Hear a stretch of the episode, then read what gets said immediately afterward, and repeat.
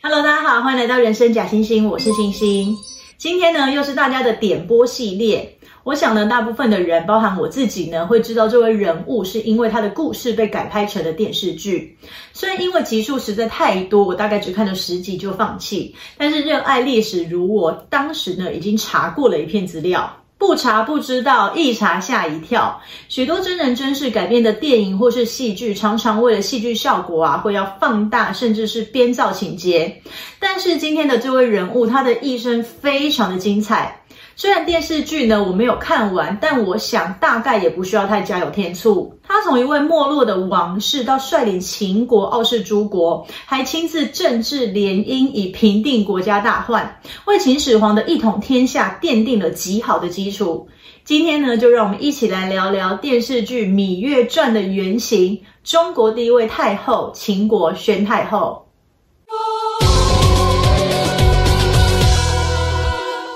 宣太后因为出生年代太久远，再加上她应该不是太高贵的人家出身，也不是秦惠文王的正室，所以在当上太后前呢，史书几乎没有记载，只知道她是楚国人。芈月这个名字大概是编剧从秦国的考古瓦片上刻有的“芈”字和“月”字结合而成的。其实先秦时期姓名的概念和我们现在很不一样，而且相当复杂。先秦时期的姓和氏是分开的。如果要说明白呢，可能需要再开另外一个专题。这边呢，我就简单的说一下。以前呢是母系社会，所以从母亲继承来的叫做姓，是来自血缘的关系，永远不会变。一个姓呢可以衍生很多个氏。士呢，则是从父亲继承的，象征你的身份地位，可能是根据你的国家、封地、官位等等。一般的平民可能没有士，或是直接用职业来当做氏。所以，如果儿子被封了别的地，或是升了官，士呢，可能就会和父亲的不一样。姓不会变，也不能变，最大的原因是因为同姓不能通婚。我们刚刚说过的，姓是从母亲继承的，所以先秦时期女子称姓，男子称氏，有点复杂吧？我们举个例子来说，秦宣太后姓芈，楚国王室的姓氏就是芈姓熊氏。而女子称姓，出嫁前呢，前面大概会加上排行来称呼她。所以如果宣太后是家中的长女，可能就会叫做孟芈。出嫁后呢，如果是嫁给君王当正室，前面会加上丈夫的国名，称作秦芈。但众所皆知，宣太后是秦惠文王的侧室，所以前面呢是加上自己母国的国名，因为她是楚国人嘛，当时呢可能就会称她为楚芈。那如果是男性呢？我们刚刚说到，楚国王室是芈姓熊氏，男性称氏，所以楚国的国君都是熊什么熊什么的。比方说，我们最熟悉的春秋五霸楚庄王就叫做熊吕。但不过春秋战国时局大乱，姓氏也跟着大乱。到了秦汉时期呢，就几乎姓氏不分，男性也慢慢开始掌权，原本会改变的男性的氏也慢慢变成不变的姓了。大家如果有兴趣的话，可以去查一下你现在的姓原本是什么姓什么氏。比方说假惺惺的假，应该是源自于姬姓，被封到甲地的贾氏，所以呢是姬姓贾氏，还蛮酷的吧？大家如果有查到的话，欢迎留言分享哦。所以，我们从宣太后的芋姓可以推断，她大概是楚国王室的宗亲。她出生时呢，秦国已经经历了她未来丈夫秦惠文王的父亲秦孝公重用商鞅进行变法，逐渐成为西方的霸主。宣太后可能是因为政治目的被楚国安排到秦国做秦惠文王的侍妾。秦国的后宫一共分了八个等级。王后、夫人、美人、良子、八子、妻子、长史和少史。宣太后被封作位阶不太高的第五个等级八子，所以史书称她为芈八子。由此也可以推测，芈八子虽然是楚国王室出身，但大概不是身份地位很高的宗室，才会成为惠文王位分较低的嫔妃。芈八子还有一个同母同父的弟弟芈戎，和同母异父的弟弟魏冉。两人呢也先后到了秦国为官，后来也成为宣太后治理秦国的得力助手。西元前三百二十五年，米八子生下了他的长子，也就是后来的秦昭襄王嬴稷，称为公子季。也是在这年，秦惠文君改公称王，成为了秦国第一位称王的君主，是为惠文王。不过说到这，大家有没有觉得很奇怪？前面不是说男子称氏吗？秦国呢，应该是嬴姓赵氏，公子季呢，应该叫做赵季，怎么会叫嬴稷呢？没错，按理来说他应该是赵季，但有可能呢是当时已经开始姓氏不分，又或者是后世的史学家呢是依照我们现在的姓氏观念来撰写，不然呢我们熟知的秦始皇嬴政应该也要叫做赵政才对。所以为了不造成混淆，接下来呢就用我们熟悉的名字来说，姓氏的问题在当时已经搞不清楚了，我们现在也不用太纠结了。虽然史书并没有记载米八子的出生年份，但史学家推估他生下公子季的年纪，大概是当时普遍的生育年纪，十五到二十五岁左右。后来米八子又再诞下了两子，公子扶和公子礼。但是即便他生了三个儿子，一直到秦惠文王去世，米八子都没有获得任何的晋封。这很可能呢是受到当时身份地位都高他一截的秦惠文王正宫惠文后的刻意打压。惠文后是姬姓魏国的公主，西元前三百二十九年生下了儿子嬴荡。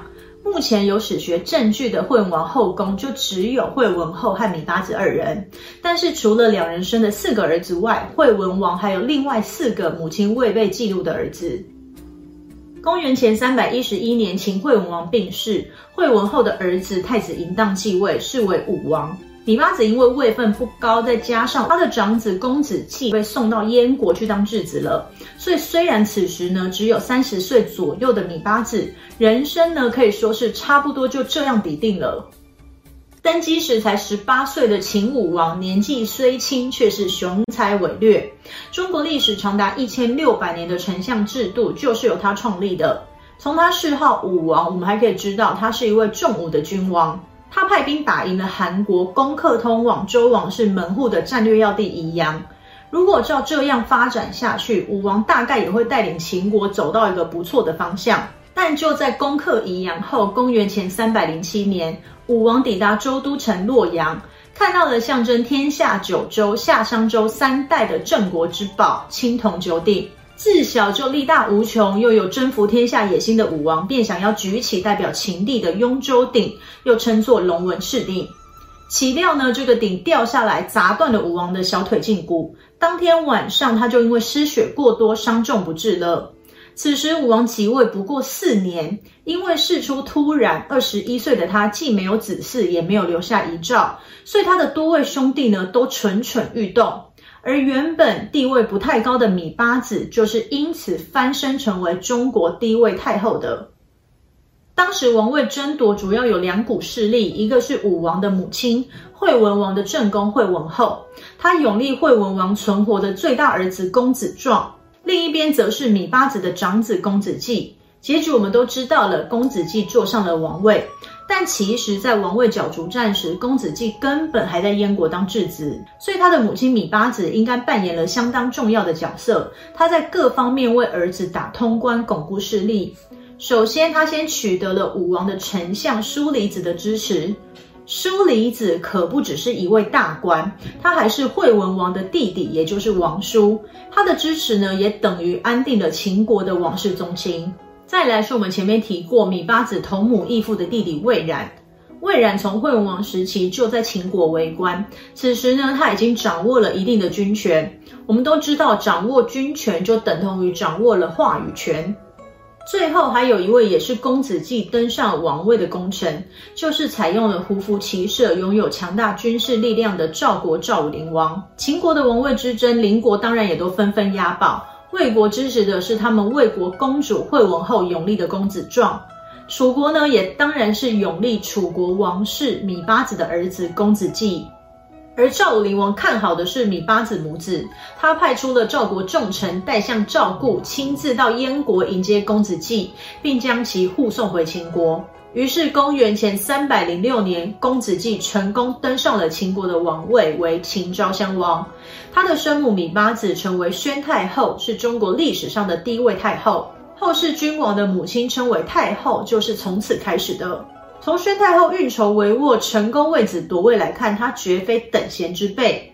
不过呢，也有一说，当时宣太后和魏冉原本打算立的是未出世的次子公子扶，但是赵武灵王想要邀功，借此与秦国结盟，于是他派人将公子季护送回秦国。因为都是自己的儿子，宣太后便接受了赵武灵王的好意，改立公子季为王。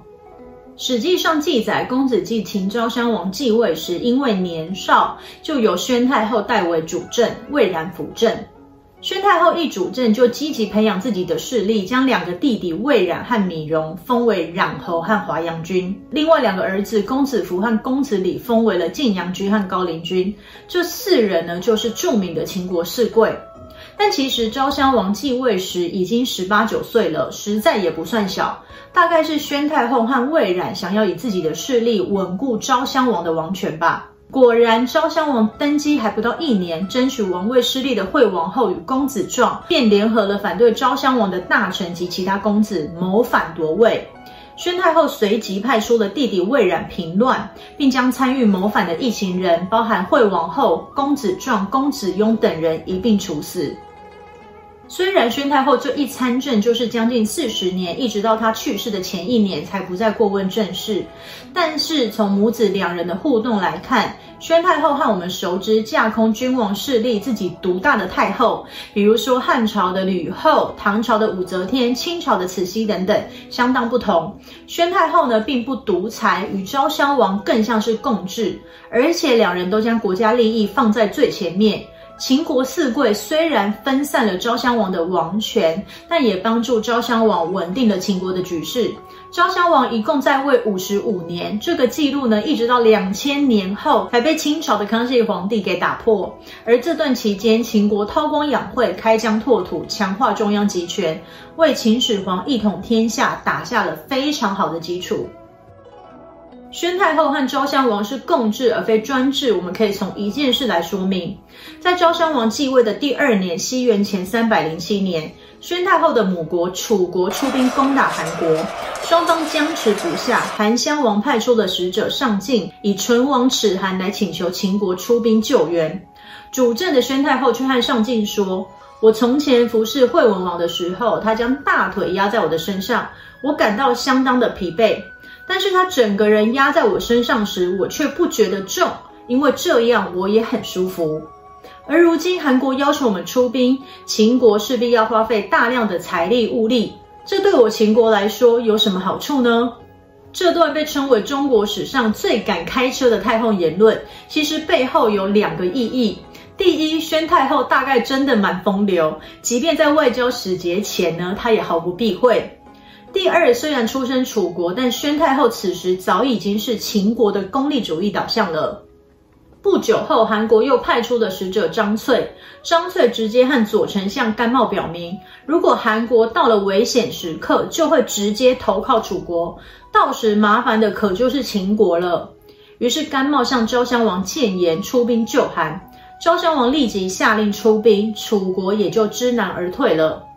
从此事我们可以知道，即便当时昭襄王才刚刚登基，和宣太后意见不一致时，也是拥有可以下决定的权利。显见他的母亲并不独裁，而昭襄王也不是一位无能的君主。当时的秦国有两个主要的对手，一个是与秦国国力相当的楚国，另一个则是西边的游牧国家义渠。宣太后协助昭襄王除掉这两个大障碍。可谓是真的让秦国走上了崛起之路。先说楚国的部分，因为秦国在平定公子壮的内乱花了两年多的时间，国力大伤。楚国若在此时和其他国家合纵，秦国恐怕会陷入极大的危机。于是宣太后让儿子昭襄王迎娶了楚国公主为正宫王后，以联姻安抚楚国。待秦国国力恢复，便再度出兵伐楚，而楚国几乎是屡战屡败。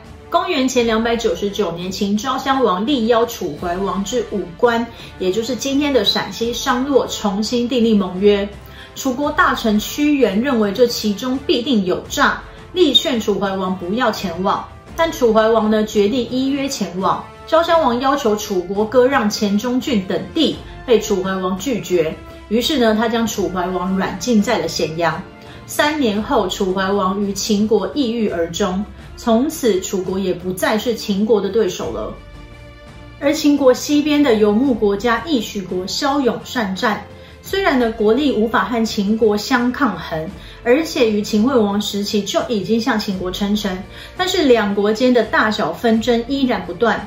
义渠之于秦国就像是芒刺在背，让秦国呢无法安心的往东边推进。公元前三百零六年，秦昭襄王继位，义渠王亲自前来祝贺。不知道怎么的，年纪相差至少十岁的秦宣太后和义渠王竟然看对眼了。义渠王住进了宣太后的寝宫甘泉宫，而这一待就是三十多年。两人还生了两个儿子，义渠国呢也因此不再声势。国王长期不在国内，义渠国的国力自然也日渐下降。相反的，秦国却越发壮大。